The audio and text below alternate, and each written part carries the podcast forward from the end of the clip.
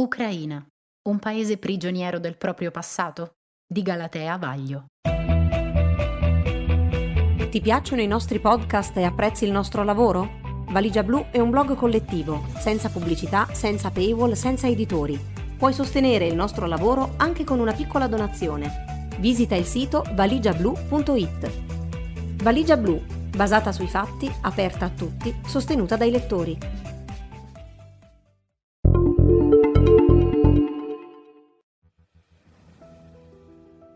Lezioni di storia. Una rubrica di divulgazione storica partendo dal presente. Il granaio del mondo. La grande pianura sarmatica.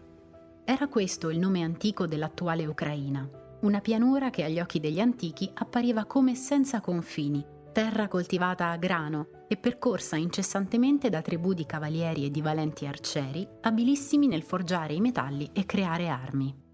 Era questa l'Ucraina delle origini, dei tempi degli antichi greci. Una terra che, anche se apparentemente defilata dai grandi eventi della storia, è invece stata spesso al centro di vicende importanti ed esiziali per la storia dell'Europa. I Cimmeri e gli Sciti, gli abitanti dell'ombra e della notte. I Cimmeri, i primi abitanti noti della regione, sono citati da Omero nell'Odissea come stanziati all'estremo nord del mondo, in una terra perennemente avvolta da nebbie e dall'oscurità della notte, che sfuma nel nulla dell'indistinto verso le sponde dell'oceano, il grande fiume che circonda le terre emerse. Erano considerati in diretto contatto con il regno dell'Ade e dei morti, tant'è vero che nelle loro terre era possibile contattare i trapassati perché le città dei Cimmeri avevano una specie di collegamento sotterraneo con l'Averno. I Cimmeri, in realtà, sono oggi considerati una tribù di origine indoeuropea e iranica, che si spostò assieme agli Sciti nell'area del Mar Nero verso il VII-VI secolo a.C. Erano collegati con la Colchide, l'attuale Georgia, il regno della mitica maga Medea, e poi si stanziarono nella Tauride o Chersoneso Taurico, ovvero l'attuale Crimea, che dai Cimmeri forse prese il nome. Altra ipotesi è che derivi da una radice turco-tartara. Erano tutte zone che i greci conoscevano bene e frequentarono. Vi ambientarono infatti alcune delle loro leggende. Non dimentichiamo che Ifigenia, figlia di Agamennone che doveva essere sacrificata ad Artemide per ottenere il vento favorevole per raggiungere Troia, fu salvata in extremis dalla dea e portata appunto in Tauride per divenire sacerdotessa. Inoltre i greci fondarono in quelle zone alcune importanti colonie ed empori commerciali, come Olbia e Odessa. La spedizione di Dario di Persia. Nel 514 a.C. la futura Ucraina appare per la prima volta nella grande storia. Dario di Persia infatti organizza una grande spedizione militare contro gli Sciti, che sono considerati pericolosi per le loro incursioni ai confini con l'impero persiano. Dario si porta dietro un esercito poderoso di cui fanno parte anche numerosi greci di Asia Minore, che in quel momento sono ancora a lui fedeli e sono governatori delle città greche sottoposte al dominio dei persiani. Il più fidato consigliere del re è infatti il Milesio Istieo, Dario avanza per svariate settimane nel territorio ucraino, dopo aver lasciato sotto il comando di Stieo e di un altro greco, Milsiade, sì lui il futuro vincitore della battaglia di Maratona, contingenti che devono controllare il ponte di barche sul fiume Istro, l'antico Danubio. Gli sciti cercano di corrompere i greci perché distruggano il ponte e abbandonino Dario al suo destino. Istieo convince i greci a non farlo e Dario, benché messo in difficoltà dagli attacchi di Sarmati e Sciti, riesce a tornare a casa ma la futura Ucraina rimane libera. I Sarmati e i Romani. Con i Romani i Sarmati ebbero interazioni sporadiche ma burrascose. Erano tribù agitate che spesso cambiavano sede e causavano turbolenze. Qualche scontro si ebbe in epoca augustea. Ai tempi di Traiano i Sarmati portarono aiuti ai Daci che l'imperatore sconfisse abbiamo anche notizie di una campagna militare di Marco Aurelio contro queste popolazioni. L'imperatore arruolò parecchi cavalieri sarmati nei suoi eserciti, un contingente venne dislocato anche in Britannia e tentò di organizzare il territorio in una provincia di Sarmazia, ma poi Marco Aurelio morì vittima della peste e non se ne fece più nulla. Intanto in quelle lande sconfinate ma sempre in fermento arrivano nuove popolazioni. Nel III secolo d.C. fecero capolino i Goti che poi furono scacciati a loro volta dagli Unni. Nel V secolo d.C. contingenti di sarmati impiegati nell'esercito romano furono stanziati in pianura padana. Furono all'origine di Pollenzo, Sarmeola, Sarmede e di altri paesi fra il Veneto e l'Emilia. I vichinghi in Ucraina. Con un balzo in avanti andiamo ad occuparci dell'Ucraina medievale. È lì che comincia a delinearsi quella complessa stratificazione politica e culturale che poi è all'origine dei problemi odierni. I nuovi arrivati nell'area furono i norreni, ovvero quelli che noi chiamiamo in modo impreciso vichinghi. In realtà questa parola vuol dire genericamente pirati, non è perciò un etnonimo. Sono loro, gli uomini del nord, capitanati da Riurik, della tribù degli Obodriti, che attorno all'Ottocento si spostarono dalle terre dell'attuale Mecleburgo verso Novgorod, vicino a San Pietroburgo, e poi scesero verso l'Ucraina per fondare la Rus di Kiev. Ci teniamo a specificare che per questioni di comprensibilità manteniamo la pronuncia russa Kiev. La pronuncia ucraina è Kiev. Anche Rus, da cui deriva Russia, non è un etnonimo, è una parola che significa i rematori, un modo un po' più gentile che dire pirati, insomma. Kiev divenne capitale di un vasto dominio che controllava la navigazione sul Dniepr. La Rus di Kiev divenne un importante stato nell'area, combattendo prima contro i bizantini, di cui poi divenne invece alleata, e contro i Khazari. La svolta religiosa avvenne sotto il regno di Vladimir I il Grande, che nel 980 decise di convertirsi al cristianesimo per influsso dei bizantini. Sposò infatti una figlia dell'imperatore d'Oriente e fece convertire in massa il suo popolo. Kiev divenne patriarcato dipendente da Costantinopoli, con un'influenza che arrivava fino alla Bulgaria. In pratica Kiev era una capitale religiosa e politica quando ancora Mosca era un oscuro villaggio perso nel nulla. Vladimir, rinominato il Santo, favorì l'insediamento di russi nei territori e fondò numerose città e fortezze. Purtroppo i successori di Vladimir si impelagarono in una serie di lotte dinastiche che indebolirono la struttura del regno.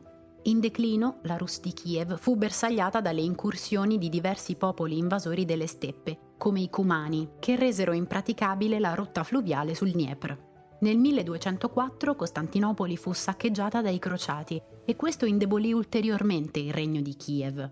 Infine, nell'area irruppero un nuovo devastante popolo di invasori, i mongoli. Ucraini e russi. Una faccia, una razza?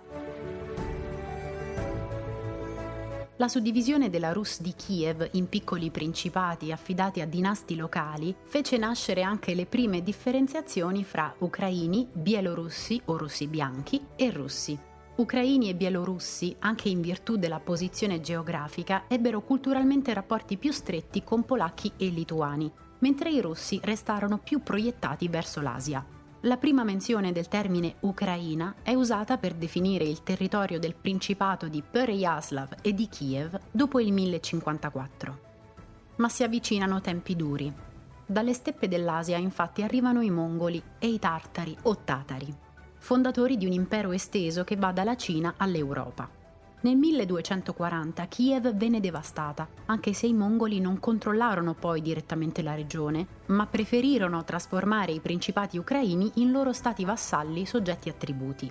La vera fine dell'indipendenza dei principati ucraini avvenne con l'invasione dei granduchi della Lituania.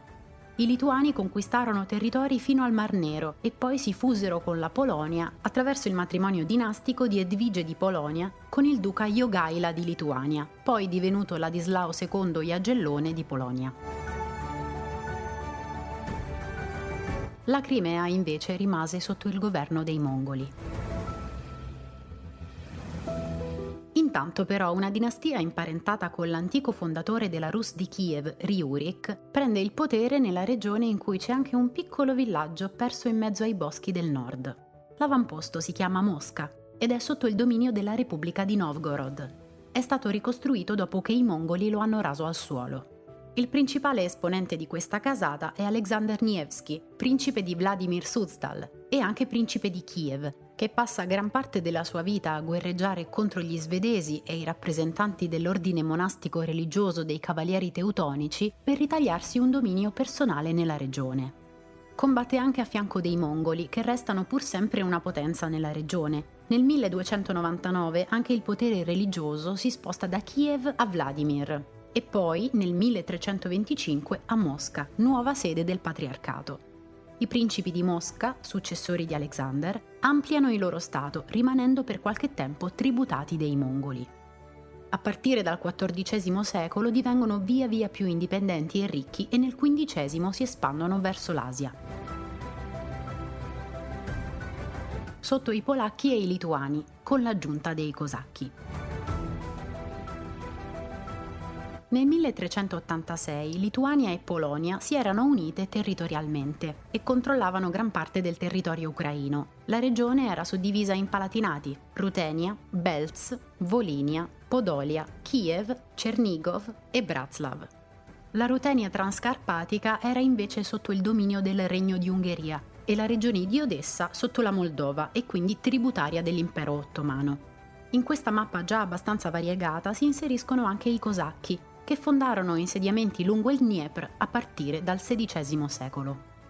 I cosacchi non sono una vera e propria etnia, sono dei cavalieri senza padrone, una sorta di cani sciolti che vendono i loro servizi militari a chi ne ha bisogno. Anche se in origine pare fossero tartari e il nome derivi forse dalla parola turco-tartara kazakh, uomo libero, a partire dal 1300 vengono indicati con questo nome anche slavi di diverse provenienze. Questi avventurieri e sbandati avevano fondato insediamenti indipendenti nell'area del Basso Dniepr, l'area delle rapide del fiume. Nel 1583 quest'area fu conquistata dai lituani polacchi e annessa al Palatinato di Kiev. Tenerli sotto controllo sarà però problematico. I cosacchi si ribellarono più volte e nel 1648 formeranno l'Etmanato cosacco, che è in pratica un'enclave all'interno dello Stato polacco. Pochi anni più tardi vi fu una nuova spartizione. L'etmanato cosacco fu spartito fra polacchi e russi, mentre il Canato di Crimea, che era governato dai tartari, continuava a rimanere indipendente. La fine del 1600 e il 1700 portarono grandi sconvolgimenti nella regione. I territori cosacchi furono riassorbiti. Fra il 1699 e il 1704 cessò di esistere l'etmanato polacco. Nel 1708 Pietro il Grande stroncò una rivolta nella parte russa che era stata sobillata dagli svedesi. Fu però Caterina la Grande ad annettere lo Stato cosacco definitivamente all'impero russo nel 1764, dopo l'ennesima rivolta capeggiata da Emilian Pugaciov, un avventuriero cosacco che organizzò un esercito per combattere la zarina e si presentò alle masse come il sosia del defunto marito di Caterina, che era tedesca di nascita e che lei stessa aveva esautorato dal potere. Anche il resto della regione non trovava pace. Il Canato di Crimea fu ceduto dagli ottomani alla Russia, mentre l'Austria si prese la Galizia e la Lodomiria con Leopoli. All'interno dell'impero russo gli ucraini dovettero sopportare alcune discriminazioni. Si portò avanti una russificazione del territorio, impedendo l'uso della lingua ucraina, il ruteno o russino. Tuttavia la regione fra il 1700 e il 1800 era di nuovo uno dei granai mondiali. Il porto di Odessa era un fiorentissimo centro di commercio di granaglie, Kiev un importante centro tessile e dal lato asburgico Leopoli una delle città più ricche dell'impero. Ma un nuovo rivolgimento epocale era all'orizzonte. La Prima Guerra Mondiale e la Rivoluzione russa incombevano. 1917-1922, le tre Ucraine. L'Ucraina è ed è sempre stata un crogiolo di popoli. Mischiati fra loro da millenni, è impossibile scinderli, ma difficile tenerli uniti. Nel corso dell'Ottocento in tutta Europa il nazionalismo predicava la nascita di stati omogenei, russi con russi, tedeschi con tedeschi, polacchi con polacchi. Un'ideologia che è stata deleteria in moltissime zone di Europa, ma in Ucraina era largamente impraticabile. Nel 1918, alla fine della Grande Guerra, l'impero austro-ungarico si dissolve in poche settimane. I territori ucraini che erano sotto l'impero, con Leopoli, proclamano la Repubblica Nazionale dell'Ucraina occidentale. La composizione etnica è variegata. Ci sono ucraini, ma anche un 12% di ebrei, un 25% di polacchi e poi tedeschi, cechi e altre nazionalità. A ribellarsi per primi sono i polacchi, che vogliono unirsi alla Polonia e sono la maggioranza a Leopoli e nelle città, mentre le campagne sono abitate da ucraini che vogliono restare indipendenti. Nel luglio del 1919 sono già in guerra con la Polonia, ma vengono sconfitti. Si uniscono, anche se in maniera molto effimera e formale, alla Repubblica Popolare di Ucraina, che continua a combattere per l'indipendenza e cerca di staccarsi dall'influenza sovietica. Molti esponenti della Repubblica dell'Ucraina occidentale, dopo la disfatta contro i polacchi, trovano asilo in Cecoslovacchia. L'Unione delle Repubbliche Socialiste Sovietiche, l'URSS, con l'Armata Rossa, li invade nel 1920, creando la Repubblica Sovietica di Galizia, che però non ebbe mai il controllo di Leopoli e delle zone con giacimenti petroliferi. Nel 1921, con la pace di Riga, il territorio torna sotto il controllo polacco fino al 1939. Intanto nella ex Ucraina russa la situazione è complicatissima. La Repubblica Popolare di Ucraina, con capitale a Kiev, ovvero Kiev, nasce nel marzo del 1917, all'indomani della rivoluzione russa che esautora lo zar e crea un nuovo governo popolare della effimera Repubblica russa. Il congresso ucraino è un congresso dove il Partito Socialista ha la maggioranza, ma non i bolscevichi, ovvero la fazione più rivoluzionaria che fa capo a Lenin. L'Ucraina ha una forte vocazione indipendentista. Nell'ottobre del 1917, in realtà il 6 novembre, ma in Russia seguono ancora il calendario giuliano e sono quindi indietro di un mese rispetto all'Occidente, Lenin organizza torbidi in piazza a Pietrogrado e prende il potere. Il 7 novembre nasce la Repubblica Federativa Sovietica Russa. L'Ucraina, come abbiamo visto, si proclama indipendente da Mosca. Ma Lenin e Stalin non possono permettere una defezione così importante. All'interno dell'Ucraina i bolscevichi vengono però avversati. Kiev viene squassata dagli scontri, i bolscevichi non riescono a tenere sotto controllo la situazione e sono costretti ad abbandonare la capitale per rifugiarsi a Kharkiv, dove fondano la Repubblica Socialista Sovietica Ucraina. La giovane Repubblica Popolare Ucraina cerca l'appoggio e il riconoscimento internazionale della Germania per uscire dalla guerra mondiale da sola. Intanto la Crimea è una delle basi operative dell'Armata Bianca, la formazione militare filozarista.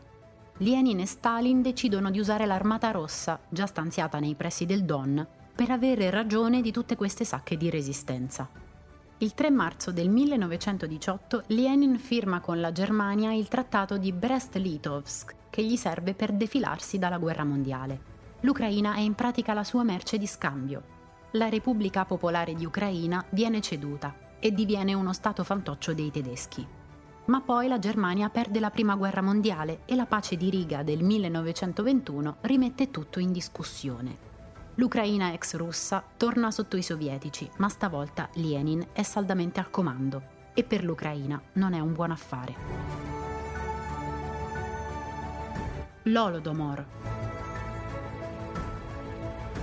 Fra il 1931 e il 1933 una spaventosa carestia colpisce l'URSS. Causa in Ucraina fra i 2,6 e i 5 milioni di morti.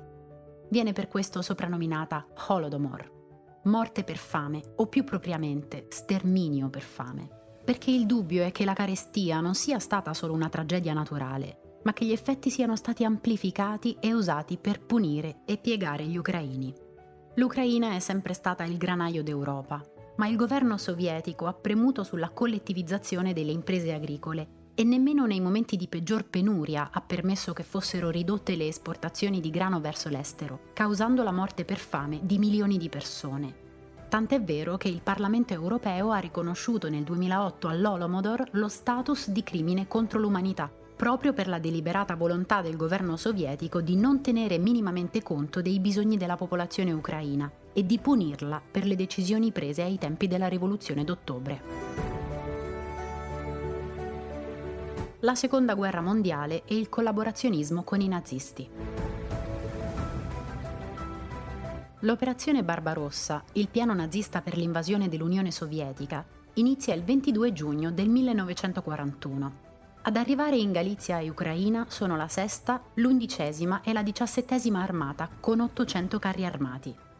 Avanzano verso Kiev e verso Odessa.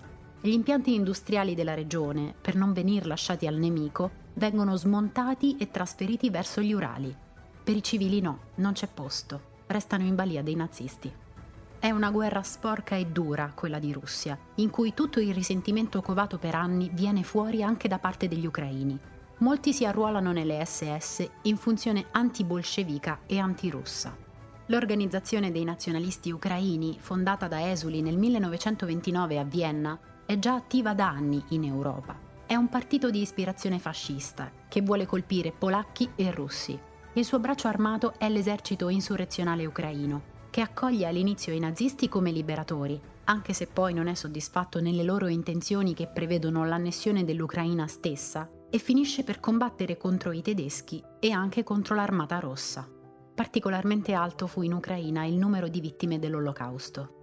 La percentuale di popolazione di origine ebraica in Ucraina era alta, soprattutto nelle città. Infatti l'Ucraina, già ai tempi dell'impero russo, è una delle zone di residenza in cui gli ebrei hanno il permesso di abitare e commerciare. Anche il tasso di collaborazionismo con il nazismo risulta elevato. La repressione è durissima. Nel 1941 a Babin Yar, vicino a Kiev, 33.771 ebrei sono uccisi fra il 29 e il 30 settembre 1941, più di 150.000 i civili sterminati nelle settimane successive. Le truppe naziste e i collaborazionisti hanno l'ordine di eliminare ebrei, rom, civili e funzionari sovietici senza pietà. I nazionalisti ucraini si offrono volontari per dare supporto alla Wehrmacht e molti si uniscono alle SS circa 250.000 ucraini sono arruolati in formazioni di supporto, chiamate unità militari nazionaliste o confraternite dei nazionalisti. Una ferita ancora aperta, perché alla fine delle ostilità molti criminali non furono perseguitati e figure come Stepan Bandera, che è stato accusato di aver collaborato a massacri di polacchi e di aver avuto parte attiva nell'Olocausto, è stato insignito del titolo di eroe dell'Ucraina nel 2010. Il Donbass. Il 12 febbraio del 1918, tre giorni dopo che la Repubblica Popolare di Ucraina ha firmato un trattato con la Germania per uscire dalla Prima Guerra Mondiale, le regioni del nord-est dell'Ucraina si secedono e proclamano la nascita della Repubblica Sovietica di Donetsk-Krivoy Rok. L'area è nota anche con il nome di Donbass perché copre il bacino del fiume Donetsk, affluente del Don. Si tratta di un'area di confine militarizzata dai russi nel 1600, con una serie di insediamenti, che doveva tenere sotto controllo i tartari di Crimea. Per lungo tempo l'area ha fatto parte dell'etmanato cosacco, venendo poi assorbita nell'impero russo. La ricchezza della regione si basava sul commercio del sale estratto dai numerosi laghi salati e poi nel 1700 sullo sviluppo di una fiorente economia industriale che sfruttava le riserve di carbone. La principale città della regione, Donetsk, è stata fondata però da un gallese, Johnny Hughes, nel 1869. La popolazione, fin dai tempi dell'impero, era mista, con importanti presenze di molte comunità come ebrei, tedeschi e tartari. La popolazione ucraina era già allora maggioritaria nelle campagne, mentre nelle città la maggioranza della popolazione era russa. Negli anni venti il Donbass fu sottoposto ad una operazione di russificazione da parte di Stalin. La popolazione cosacca e quella ucraina furono drasticamente ridotte anche dalle conseguenze dell'Holodomor. Il Donbass fu al centro dell'operazione Barbarossa di Hitler, che considerava un obiettivo strategico l'acquisizione delle ricchezze della regione. I lavoratori specializzati furono deportati in Germania e la popolazione locale fu sterminata.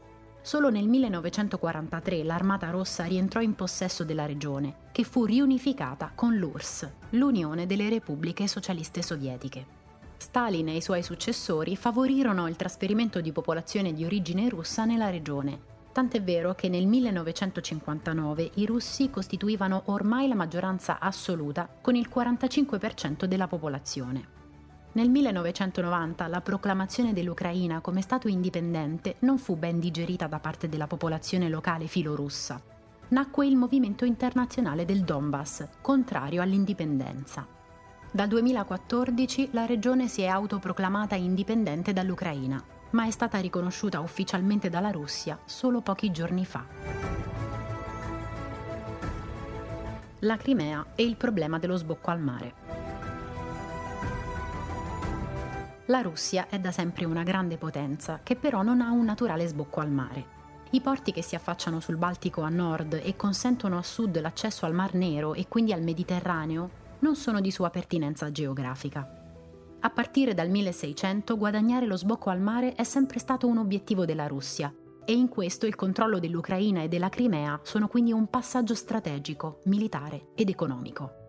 Il corridoio che passa per il Donbass e poi termina in Crimea è quindi un territorio che la Russia necessita di avere a sua disposizione. La Crimea è stata annessa all'impero russo nel 1783 da Caterina la Grande. I porti della penisola sono stati le basi della flotta russa nel Mar Nero la penisola entra a far parte dell'Unione delle Repubbliche Socialiste Sovietiche nel 1920 come Repubblica Socialista Sovietica Autonoma di Crimea. Negli anni della Seconda Guerra Mondiale la Crimea si trova nell'occhio del ciclone. La sua popolazione mista viene bersagliata dai nazisti, ma anche i sovietici nutrono sospetti sulla fedeltà della popolazione. Le minoranze etniche sono così deportate altrove.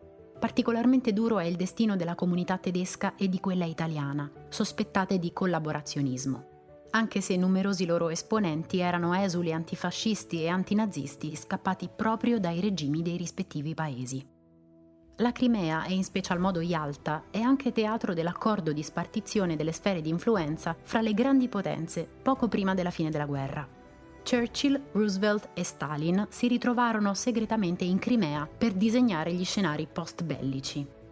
La svolta politico-amministrativa per questa regione avviene nel 1954, quando la Crimea è annessa all'Ucraina da Nikita Khrushchev per celebrare i 300 anni di storia comune fra Russia e Ucraina. Il dono in realtà è più che altro un atto formale, all'epoca senza conseguenze pratiche, perché comunque l'Ucraina faceva parte dell'URSS e i porti della Crimea restavano quindi sotto il completo controllo del Cremlino. Il problema politico e strategico però emerge quando nel 1990 l'URSS si disfa. La Russia si trova di fronte al paradosso di dover lasciare la sua flotta ancorata in porti che tecnicamente fanno parte di un altro Stato sovrano. Nel 1995 è stata creata una Repubblica Autonoma di Crimea all'interno dei confini dell'Ucraina. La maggioranza della popolazione è di origine russa ma sono presenti minoranze tartare e ucraine.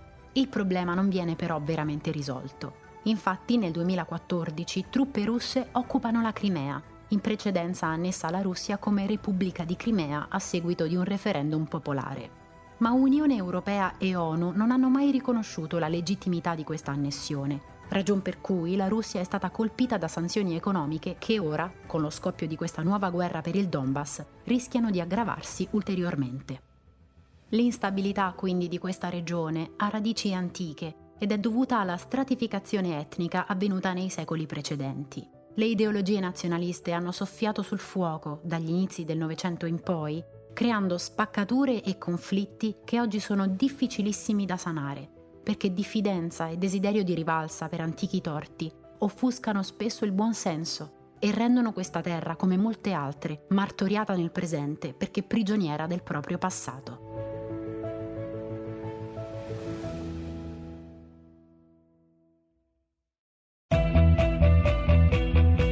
Ti piacciono i nostri podcast e apprezzi il nostro lavoro? Valigia Blu è un blog collettivo, senza pubblicità, senza paywall, senza editori. Puoi sostenere il nostro lavoro anche con una piccola donazione. Visita il sito valigiablu.it. Valigia Blu, basata sui fatti, aperta a tutti, sostenuta dai lettori.